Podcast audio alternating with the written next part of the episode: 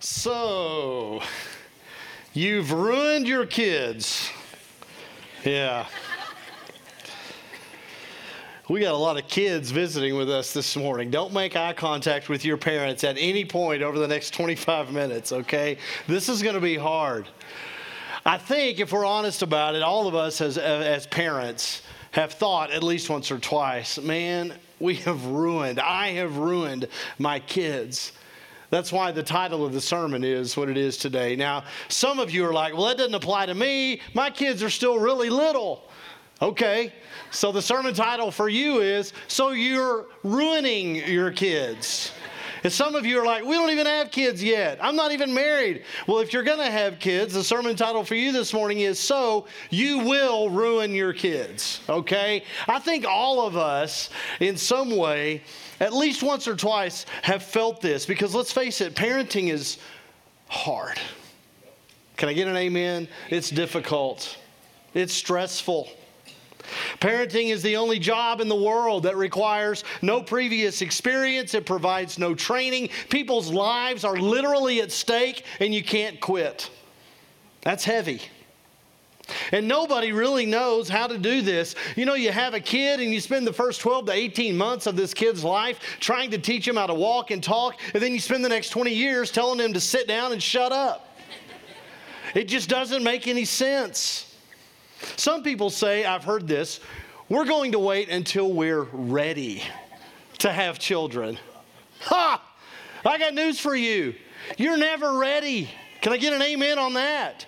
There are some things about parenting you can never know until after you've had kids. You have no idea how expensive children are. And until you have kids, you can never understand how it is possible to ruin someone's entire life just by asking them to put on some pants. With parenting, there's a lot more yelling at people from the bathroom than you would think. And all the parenting horror stories that begin with the same phrase I just stepped away for like two seconds. Some kids threaten to run away from home. That's the only thing that keeps a lot of parents going, you know? Please, would you? I'm begging you. I won't look, just go. All parents, I think, feel overwhelmed. We're, we're not as equipped, we're not as confident as we'd like to be. We all believe in ways big and small that maybe in some ways we've ruined our kids.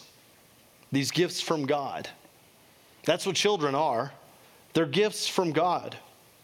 Psalm 127 says, Sons and daughters are a heritage from the Lord, children a reward from him. Like arrows in the hands of a warrior are children born in one's youth. Blessed is the one whose quiver is full of them. Gifts from God. Okay, but what do we do with them?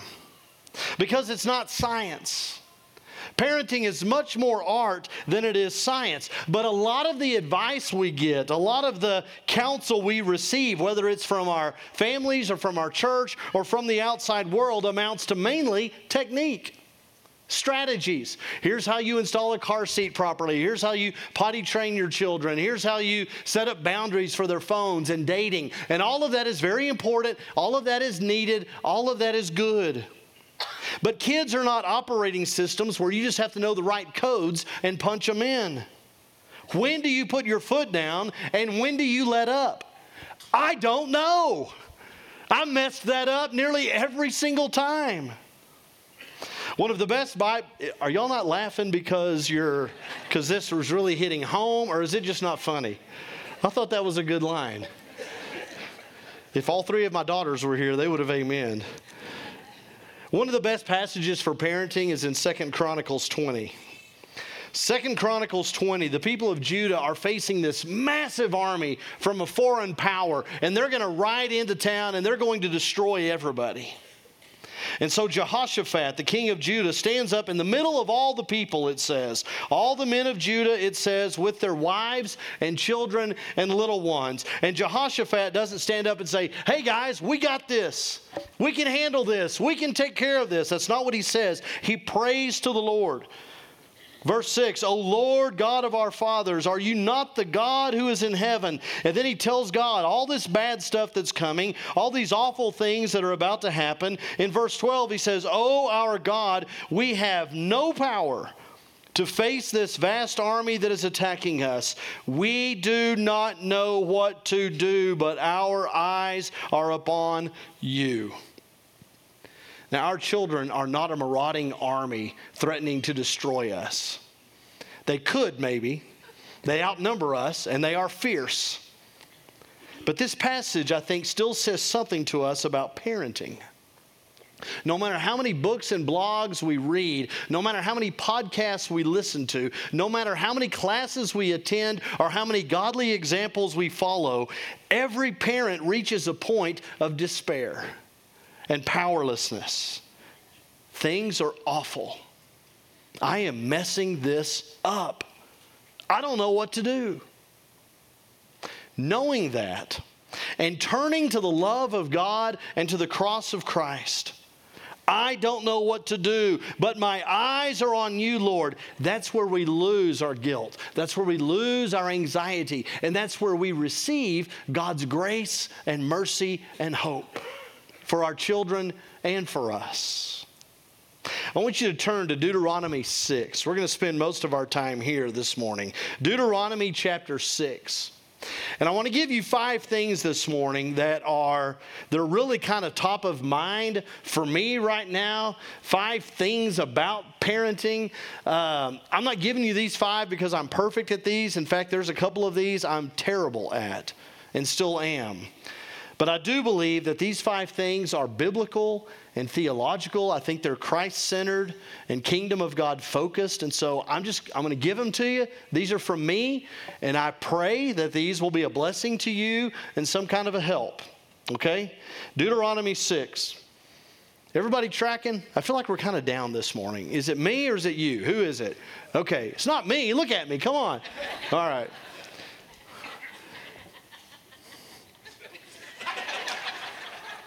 Thank you. I don't know who that is over there. Thank you. All right, here we go. Deuteronomy 6. This is the word of God. Starting in verse 4. Hear, O Israel. The Lord is our God, the Lord alone. Love the Lord your God with all your heart and with all your soul and with all your strength. These commandments that I give you today are to be upon your hearts. Impress them on your children. Talk about them when you sit at home and when you walk along the road, when you lie down and when you get up. Tie them as symbols on your hands and bind them on your foreheads. Write them on the door frames of your houses and on your gates. Amen. All right, five things. Here's the first one consistent discipline. Okay?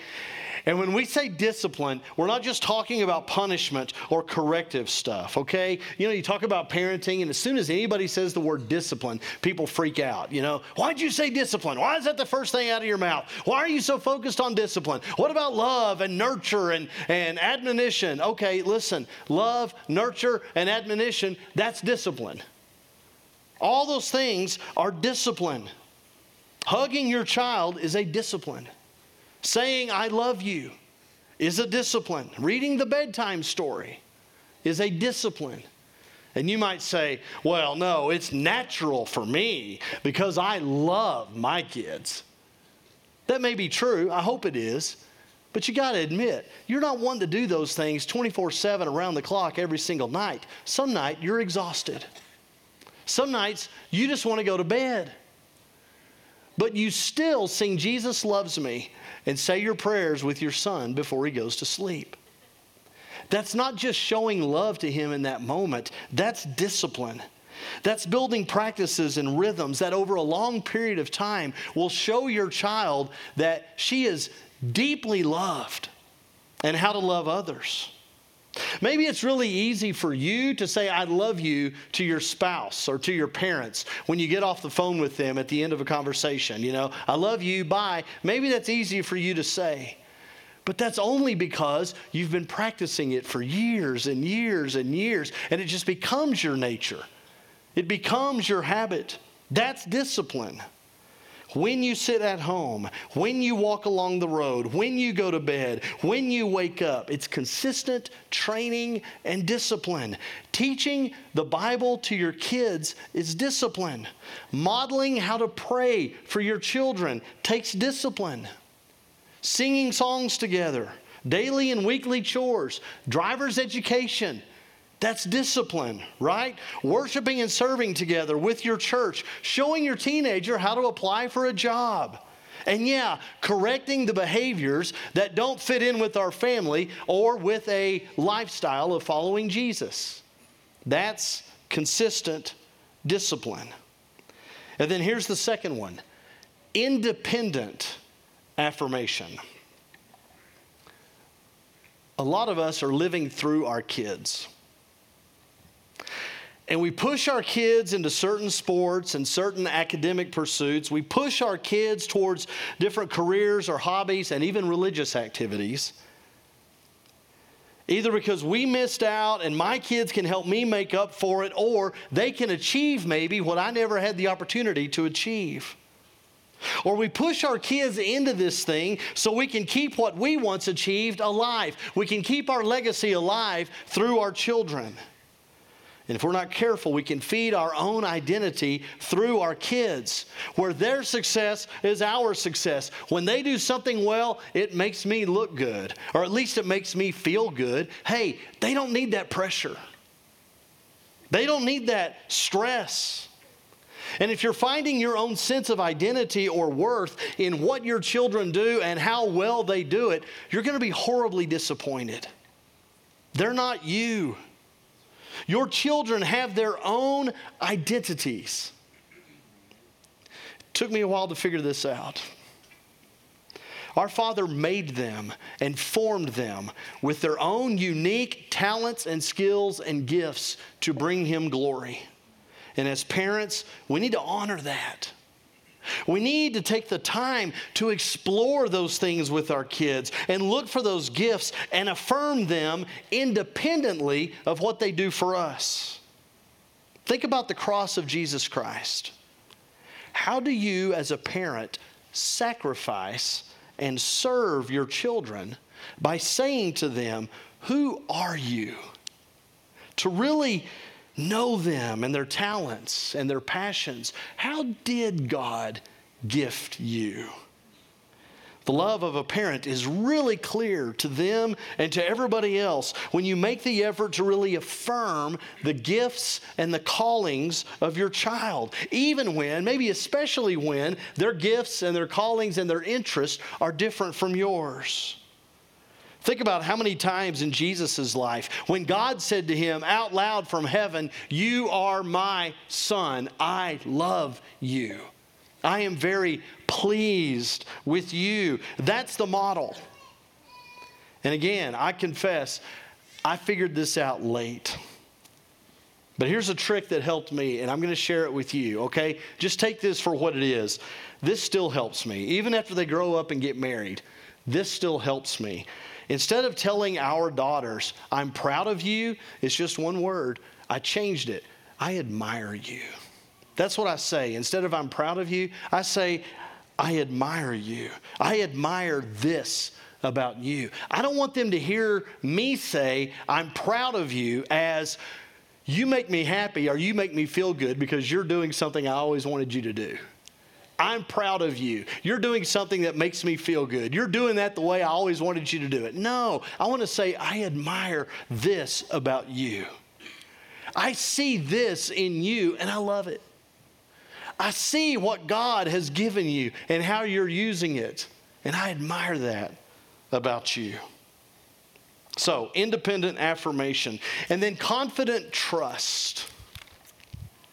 You know, we try very hard to protect and even overprotect our children. We try to shelter them. We can't see their futures. We don't know what kind of world or what kind of school or what kind of marriage or, or health or career. We don't know any of these things about our kids, and we don't want them to get hurt. We don't want them to suffer. We don't want them to be sad. We don't want them to be upset. And I want to be sensitive here and diplomatic, but that's horse pucky. It is.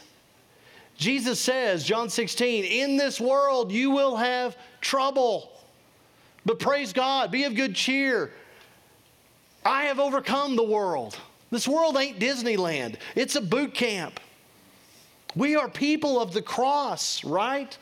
And we're not doing our kids any favors by staying in constant contact with them, by texting and calling and messaging with them every day from morning till night. We're not helping them by setting up shields and nets around them and constantly riding into their rescue so they never experience pain or failure or loss. Sometimes they need to figure stuff out on their own.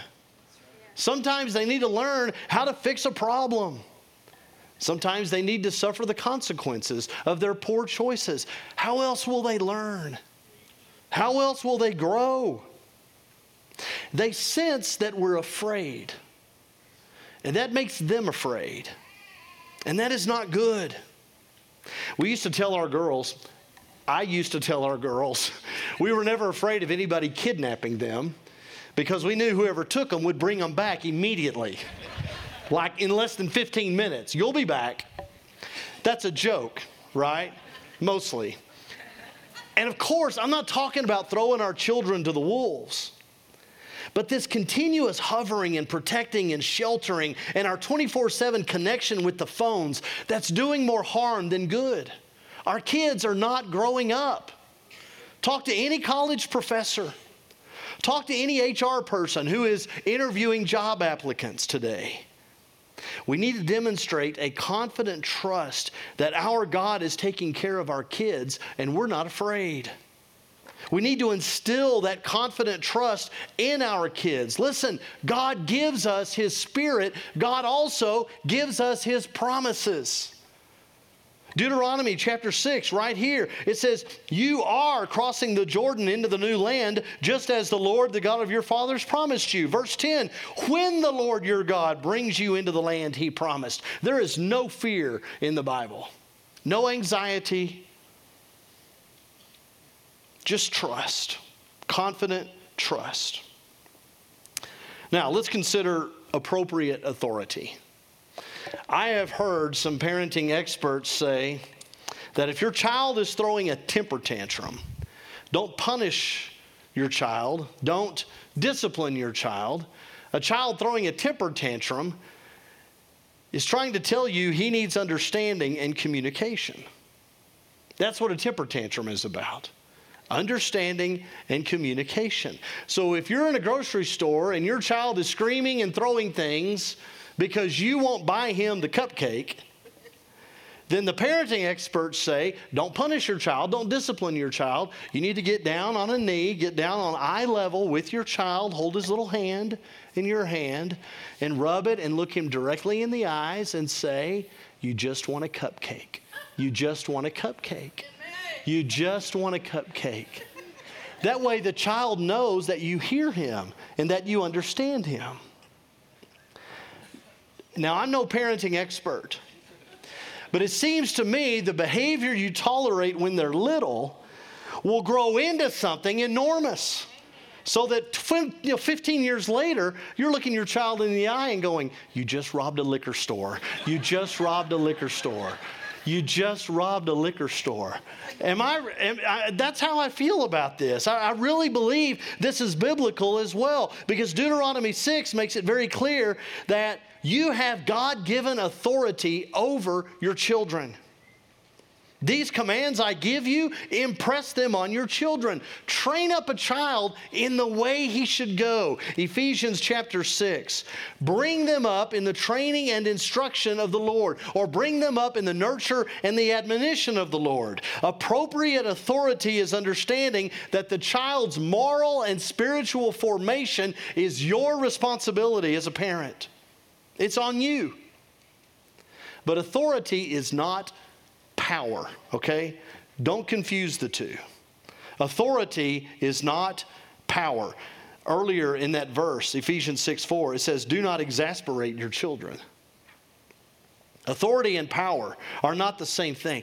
If a guy points a loaded gun at your head, I didn't mean to point that at you, Justin. I'm sorry. Anybody. If a guy points a loaded gun at your head and he says, You're going to do this, or you're going to give me that, or I'm going to shoot you, you're going to obey.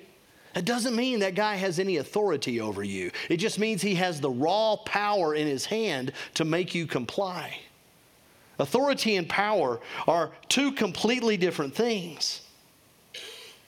Authority comes out of sacrifice and service, not power. Jesus says, All authority in heaven and on earth belongs to me. And then he proved it by dying for us on the cross. Your authority as a parent is not in that you're bigger than they are, or stronger, or more powerful, or older than they are, or because you've got the title mom or dad. Your authority comes from your sacrificial love for your children. It's in your heart for them and for your deep desire for them to see them grow up and bring glory to God.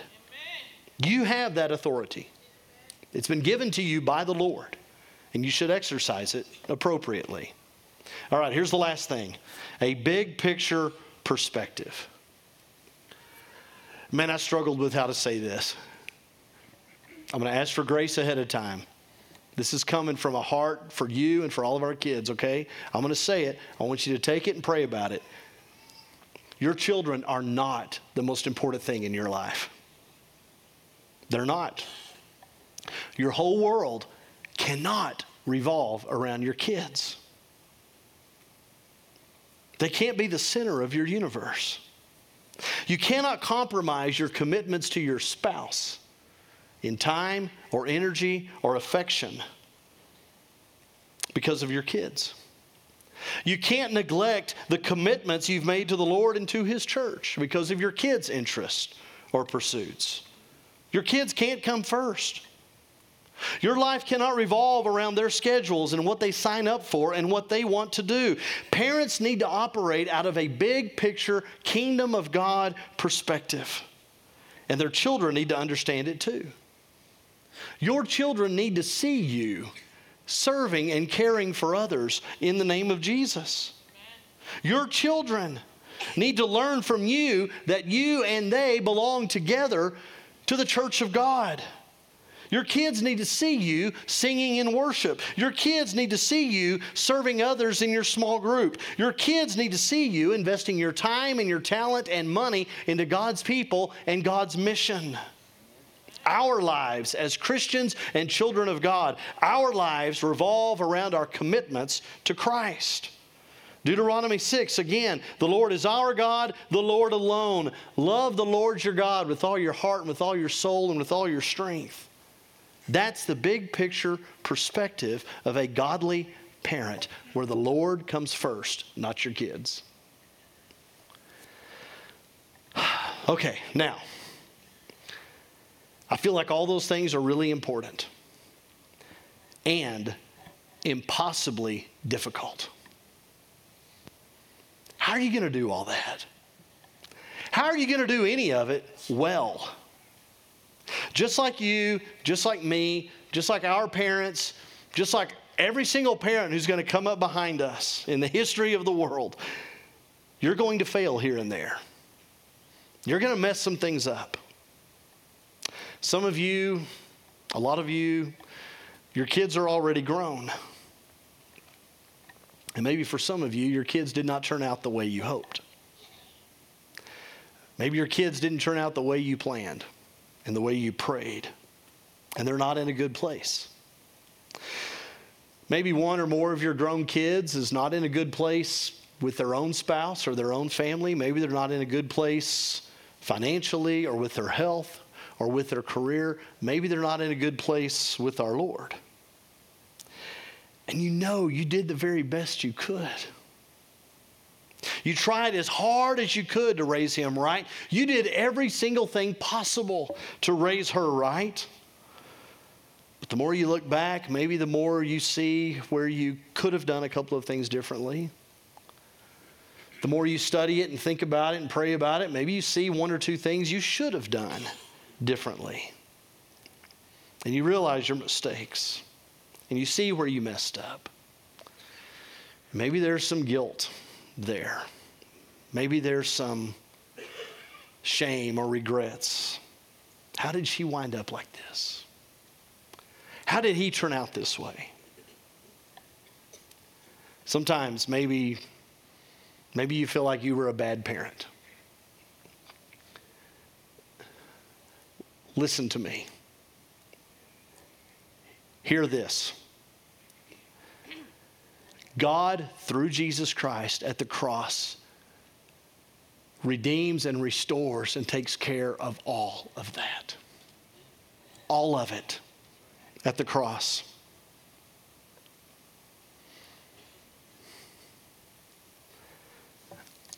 Here's what I'm not telling you, okay? I'm not telling you, no, no, no, you were a great dad. You were a great father. I'm sure everything's fine. I'm not telling you that because you would rationalize back to me. You would say, well, you don't know the full story. You're right, I don't. I'm also not telling you, oh, those mistakes you made or how you messed that up, that really doesn't have any impact on your kids. No, I'm not telling you that because you wouldn't believe me. What I'm trying to do is point you to the cross. The Lord can redeem your parenting story by joining it to the forgiveness and the restoration of the cross. I don't want to assure you of your performance as a parent. I want to give you something better. I want to give you a word of grace this morning. In Matthew 7, right in the middle of the Sermon on the Mount, listen to our Lord Jesus. He says, Ask and it will be given to you. Seek and you will find. Knock and the door will be opened to you. For everyone who asks receives, the one who seeks finds, and to the one who knocks the door will be opened. Which of you, if his child asks for bread, will give him a stone?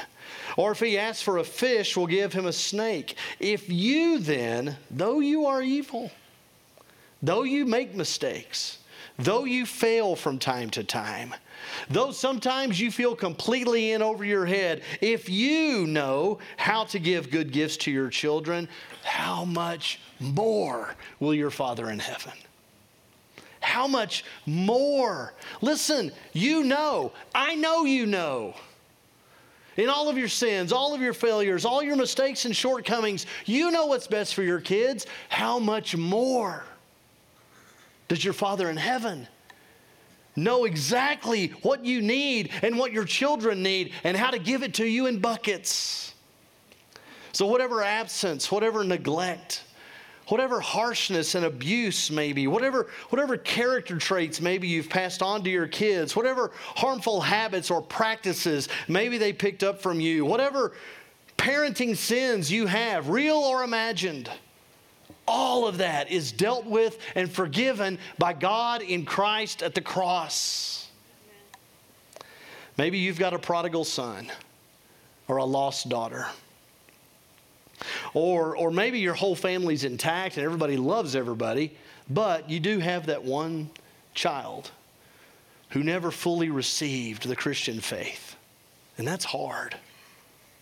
Or maybe your grown child is outwardly resentful and hateful toward you. Maybe he or she is involved in dangerous or destructive behaviors. That's horrible. And, and again, how did this happen? Where did I go wrong? Listen, here's, here's the word of grace I want you to hear this morning. You are not just dealing with a prodigal child, our God is dealing with a prodigal universe. Sin and rebellion against God, it's universal. It's in the entire stream of the whole human race. Raising children is not the same as raising cattle or programming code into a computer. It's not always cause and effect like that. Do you hear me? It's not always black and white. It's not always straight input output. People rebel against what they've been taught.